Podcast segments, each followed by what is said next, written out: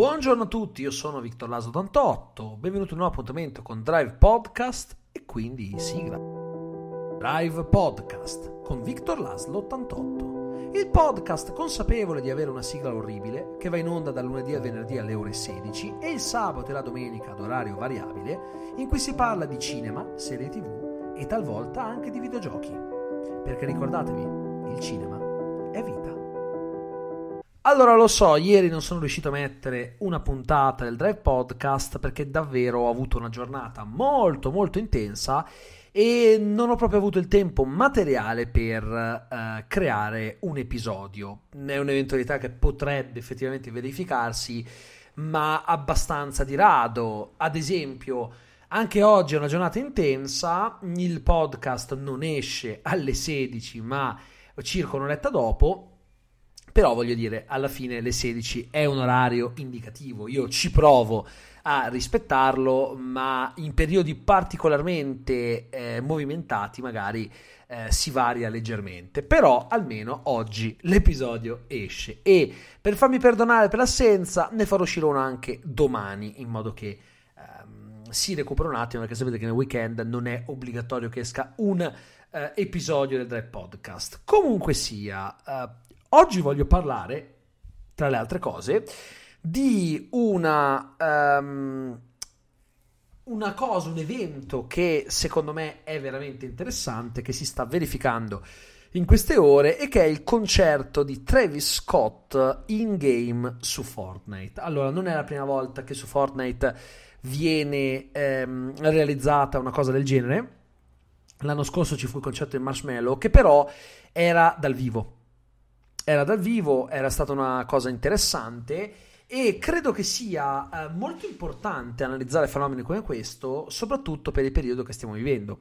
L'idea di presentare il nuovo brano di un artista come Travis Scott su Fortnite è senza ombra di dubbio qualcosa di particolare, perché comunque c'erano oltre 12 milioni di persone che si sono collegate al gioco eh, luna della scorsa notte per assistere a questo evento che viene replicato uh, fino a domenica ad orari precisi per permettere a tutti quelli che non sono riusciti ad assistervi uh, durante uh, la prima, chiamiamola così, e io sinceramente sono rimasto abbastanza colpito perché comunque sì, è senza dubbio una manovra commerciale, probabilmente orchestrata con la casa discografica di Travis Scott, ma si sta parlando di un evento che ha portato milioni di persone a connettersi ad un gioco online nello stesso momento e che ha fuso la musica con eh, il medium videoludico.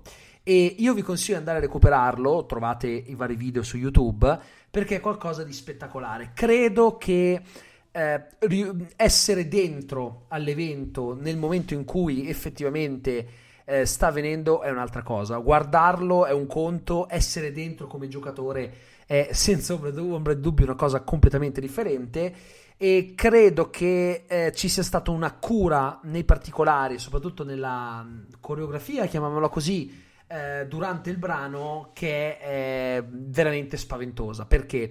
Perché nel video eh, se lo andate a guardare potete vedere per l'appunto questa um, atmosfera molto psichedelica che dura circa 5-6 minuti in cui i giocatori sono coinvolti eh, in quello che sta accadendo. E credo che eh, cose del genere siano da studiare, siano veramente da studiare, sono anche fenomeni sociologici, perché è vero che non era dal vivo, era un brano registrato con per l'appunto tutte le animazioni del caso che erano veramente bellissime eh, da un punto di vista grafico, estetico, l'hanno pensata veramente molto bene. È fondamentalmente come far parte di un videoclip. E ehm, il punto qual è? Il punto è che quello di Marshmallow era dal vivo e sì, quindi anche qua era una cosa un po' particolare, no? il concerto dal vivo online. Questo non era dal vivo, ma arriva in un periodo dove per l'appunto eh, abbiamo bisogno di cose del genere, ma a un concerto non ci si può andare. eh, in sostanza. Per cui vedere che si organizza un concerto, per quanto registrato, online, con una cura dei dettagli ai limiti della maniacalità, io credo che eh, sia un fenomeno proprio sociologico non indifferente. La nostra vita ha subito uno stop in questo ultimo periodo, o meglio, la vita come la conosciamo ha subito uno stop ma la vita non la puoi fermare. Sembra una frase da bacio perugina, però effettivamente è così. Quando ti vengono tolte le abitudini, quando non puoi più fare quello che facevi prima, non è che tu ti fermi come essere umano, ti devi adattare alla nuova situazione e noi ci stiamo adattando. La nostra vita nell'ultimo mese è cambiata tanto, ma non è cambiata la voglia di socializzare, la voglia di partecipare ad eventi di aggregazione. Ah, come ci partecipi a degli eventi di aggregazione se sei costretto in casa? Ecco, la risposta è molto semplice. Partecipi a eventi virtuali che però sono comunque di aggregazione e quindi ecco che iniziano a esserci live su live eh, su Twitch. Una montagna, in realtà eh, il traffico sulla piattaforma è aumentato a dismisura, ci sono le video lezioni eh, per quanto riguarda gli studenti sia del liceo sia eh, universitari, lauree online. In sostanza viviamo in un'epoca dove la tecnologia ha raggiunto un tale apice che la nostra vita non si ferma ma si ridimensiona e di base continuiamo a fare le stesse cose ma online e voi sapete che io uh, anni fa insieme al buon Mattioschi eh, creai questa web serie che si chiama Skypocalypse e fa tanto riflettere come quello che era fondamentalmente un gioco per noi si stia verificando senza gli zombie nella realtà attuale. Avevamo in quella web serie dei personaggi un po' discutibili, mettiamola così, che di base interagivano tra di loro attraverso Skype, quindi solo online, eh, durante un'apocalisse zombie. Ora, qui non c'è l'apocalisse zombie, c'è un virus che sta bloccando le normali attività umane e di base eh, è quello che stiamo facendo anche noi però, cioè noi stiamo tutto il tempo sui social, sui programmi per le videochiamate, eh, su piattaforme come YouTube e Twitch a seguire live, chi può, perché poi c'è anche chi lavora, per l'amor del cielo. Io ad esempio lavoro tantissimo e ho il tempo la sera di fare queste cose, però se non lavorassi probabilmente tra una lettura e l'altra passerei molto tempo su piattaforme di questo tipo oppure a videochiamare con altri, con altri amici perché c'è sempre questo bisogno di socialità. Non, è, è pazzesco come noi abbiamo talmente bisogno di aggregarci che lo facciamo anche quando di base non potremmo farlo. Io mi immagino cosa sarebbe accaduto se um, questa situazione eh, si fosse verificata nello stesso identico modo anche solo 30 anni fa. Non è che, che questa sia la prima pandemia eh, che l'umanità vive, anzi, però se ci pensate, um, è, è, effettivamente non sarebbe stato facile. Lì sì che ci sarebbe stato uno stop di base, avremmo potuto aggregarci solo con le persone che ci erano vicine nel caso in cui le avessimo avute, perché c'è tanta, tanta gente che è in quarantena da sola, perché magari è studente fuori sede, vive da un'altra parte rispetto alla famiglia, non ha una fidanzata, un fidanzato, un marito, una moglie, insomma, um, è, è una situazione questa che sta facendo emergere il potenziale tecnologico che abbiamo sempre conosciuto, ma che non avevamo mai sfruttato in questo modo. E ho preso come spunto per parlare di questa cosa proprio, um, proprio per appunto il concerto di Travis Scott. Perché milioni di persone che sono state lì ad assistere a questo evento, che peraltro è un evento che è una commissione tra musica e eh, videogioco, è sicuramente sociologicamente un, una cosa molto interessante. Io penso che i sociologi eh, da un certo punto di vista stanno sburrando perché ehm, questo è un periodo che da, da, da, da, un lato sociologico, da un lato antropologico è da studiare perché per lungo tempo la vita di miliardi di persone è cambiata all'improvviso e ha dovuto adattarsi ad altri sistemi per fare cose che prima si facevano senza problemi fisicamente. Quindi eh, abbiamo iniziato a connetterci senza essere lì proprio mh, eh, presenti fisicamente e questo mi fa tornare in mente Death Stranding perché Death Stranding eh, parlava proprio di questo connettere tutti anche se le persone non possono effettivamente per la maggior parte eh, vedersi, toccarsi, però sono comunque connesse. E questo è il punto. Abbiamo una connessione molto forte nonostante non ci sia la presenza fisica. E io mi chiedo questo come cambierà le nostre vite dopo. Torneremo alle nostre vite normali oppure molto di questo rimarrà? Staremo più di quanto stavamo prima, il che è tutto dire, eh, connessi senza essere connessi fisicamente? Eh, lascerà degli strascichi oppure è solo una situazione di emergenza che noi stiamo sfruttando perché è l'unica cosa che possiamo fare, ma poi si torna effettivamente alla vita di tutti i giorni. Cioè, io penso che tornare alla normalità sia impossibile, nel senso eh, non perché eh, non si possa farlo, ma perché alcune nostre abitudini sono cambiate e quindi qualcosa rimarrà. Quando eh, l'altro giorno qui nel podcast stavo parlando del fatto che potrebbero effettivamente esserci eh, alcune case di distribuzione che vorranno mettere i film in streaming prima del previsto, dopo, eh, che, sono, dopo che sono stati in sala, parlavo proprio di questo. Può essere che alcune cose che siamo stati costretti a fare in questo periodo abbiano funzionato da un punto di vista economico e vengano sfruttate anche quando non ci sarebbe più bisogno di sfruttarle in quel modo. È una cosa ehm, che eh, per l'appunto mi è venuto in mente, sempre pensando anche al discorso cinema, adesso eh, vediamo in questa fase 2 perché ricordiamolo, la gente è convinta che il 4 maggio ci sarà libera, dal 4 maggio ci sarà libera circolazione, ci faremo i cazzi nostri. No, gradualmente riapriranno le varie attività e i servizi, ma non ci metteremo nelle strade in massa anche perché sarebbe folle. Perché, lo ripeto ancora una volta, non è che è finita la quarantena, finito il lockdown, la, uh, cioè il coronavirus dice oh ragazzi è stato bello, ci vediamo, eh, ciao e se ne va. No, il coronavirus rimane, quindi ehm, far scoppiare nuovi focolai eh, sarebbe un attimo, per cui bisogna essere coscienziosi e questa situazione non si risolverà tanto in fretta e soprattutto non di botto, nel senso che inizieremo eh, a non uscire particolarmente eh, con frequenza, poi pian piano riapriranno alcune attività, eh, poco a poco si inizierà per l'appunto a tornare alla normalità, sarà una cosa graduale e quindi anche per il cinema sarà così, staremo a vedere. Io sono sempre più convinto che la questione dei cinema riaperti al 31 dicembre, il 31 dicembre, a dicembre sia plausibile. Non è ancora ufficiale, ma direi che ormai ci sono pochi dubbi a riguardo, ma staremo a vedere, magari poi li riaprono a settembre, ma anche lì li riaprono contingentati, voglio vedere quante persone vadano. Io amo il cinema, ma non so se ci andrò. Eh, non appena riapriranno, farò passare un po' di tempo perché io voglio essere sicuro. Io ho bisogno eh, di, di, sapere che non metto in pericolo non tanto me stesso, anche se sì, mi interessa non mettermi in pericolo, ma le persone che mi stanno intorno, la Svet, eh, la mia famiglia, i, i miei amici, io non, non, me la sento di tornare alla vita di tutti i giorni, dall'oggi al domani, con un rischio biologico ancora in corso. Quindi piano piano dovremo, dovremo abituarci a tornare come eravamo prima, ma con la gradualità. E ehm, io mi chiedo in questa fase 2 per l'appunto come si regoleranno i cinema.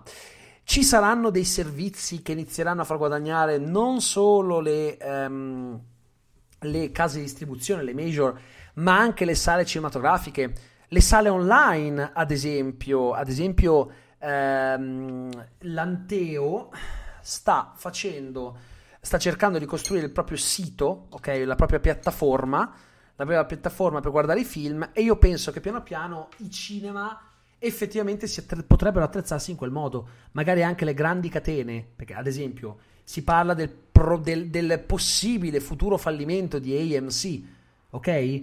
AMC è il network via cavo, ma è anche una catena di cinema, ok? E eh, voi direte, vabbè, ma tanto da noi in Italia AMC non c'è, è, è UCI è AMC, ragazzi, e se non sbaglio anche il gruppo The Space, quindi forse non sono sicuro, però comunque UCI dovrebbe essere del gruppo MC, quindi sì, sì, è una cosa che toccherebbe anche noi.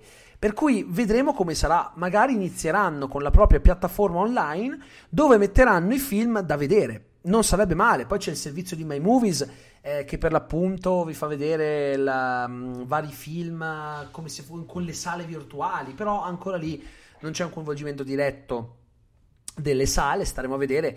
Penso che piano piano inizieranno a fare qualcosa, perché se la situazione si protrae non possono stare chiusi senza fare niente fino al 31 di dicembre, eh, devono cercare di arrabattarsi. Per cui se iniziassero a nascere i servizi di streaming degli singoli cinema o delle singole catene, anche questa sarebbe una cosa molto interessante. Una volta finito il lockdown totale, no? Una volta che non ci sarà più bisogno di stare attenti, una volta che si tornerà effettivamente più o meno alla vita di tutti i giorni, se nasceranno veramente questi servizi, che fine faranno? Rimarranno in stand-by per la prossima emergenza? Oppure inizieranno a utilizzarli per qualche progetto collaterale, per qualche film magari eh, che sanno che in sala non guadagnerebbe tantissimo, allora lo sparerebbero lì? Le major sarebbero contente di questo? È molto interessante secondo me come discorso. Lo so che in questi giorni sto parlando tanto eh, in varie forme di questa quarantena, ma perché mi sta affascinando da morire il modo in cui tutto questo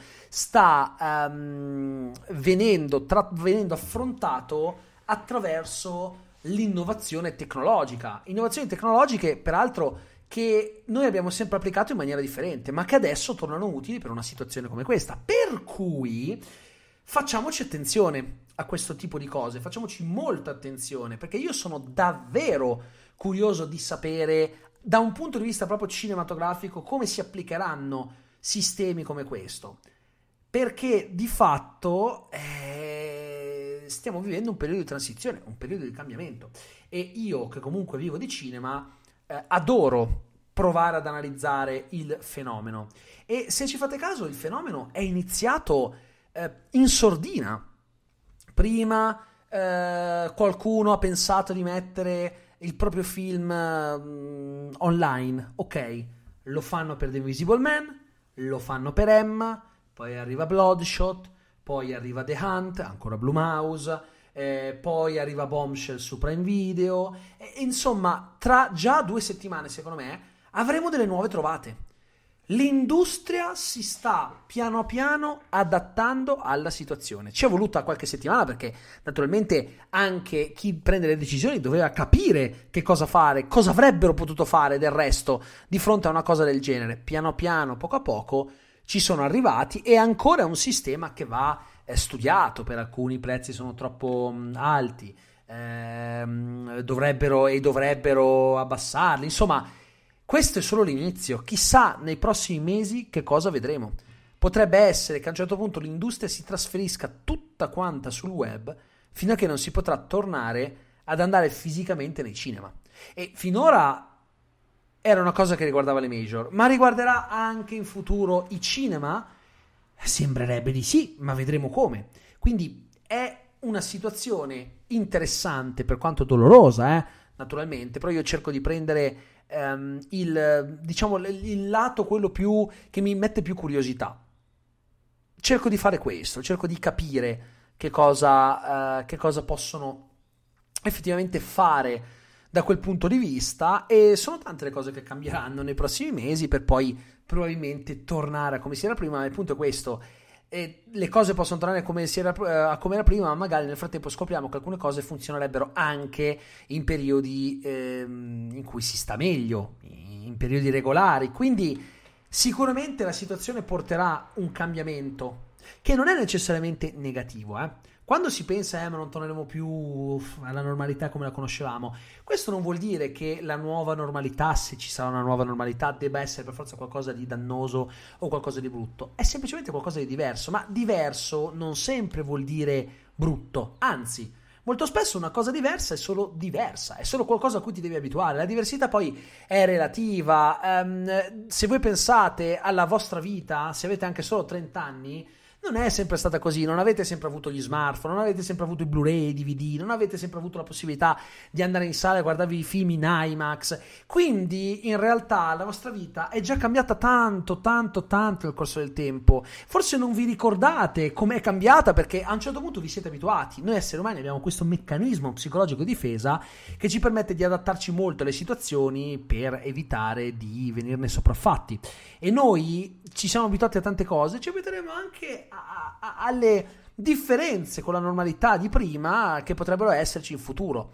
Quindi, ripeto, non è detto che siano cose brutte, anzi, possono essere cose semplicemente differenti a cui ci abitueremo. E questo è un discorso positivo che voglio fare perché ehm, noto che tanti stanno iniziando a soffrire molto questa quarantena, questa situazione in generale, io lo capisco, io stesso ne so, la soffro, però eh, sto anche cercando di guardarne i, i lati positivi, se, se si vogliono trovare dei lati positivi e cercare per l'appunto di sfruttare questo periodo per fare più video, per fare più live, per eh, sperimentare anche un po' il podcast, ho riaperto il podcast, insomma sto cercando di ehm, far fruttare questo, questo, questo, periodo in cui le persone sono così ricettive perché avendo me- molti, avendo meno cose da fare, si buttano tanto sull'intrattenimento online mm, eh, di cui io faccio parte, per cui eh, secondo me è una situazione che eh, evolverà molto e io non mancherò di darvi le mie impressioni in ogni puntata del podcast. Quindi vi ringrazio per avermi ascoltato fin qui. Noi ci vediamo per una prossima, ci vediamo, ci sentiamo anzi per una prossima puntata Red Podcast domani.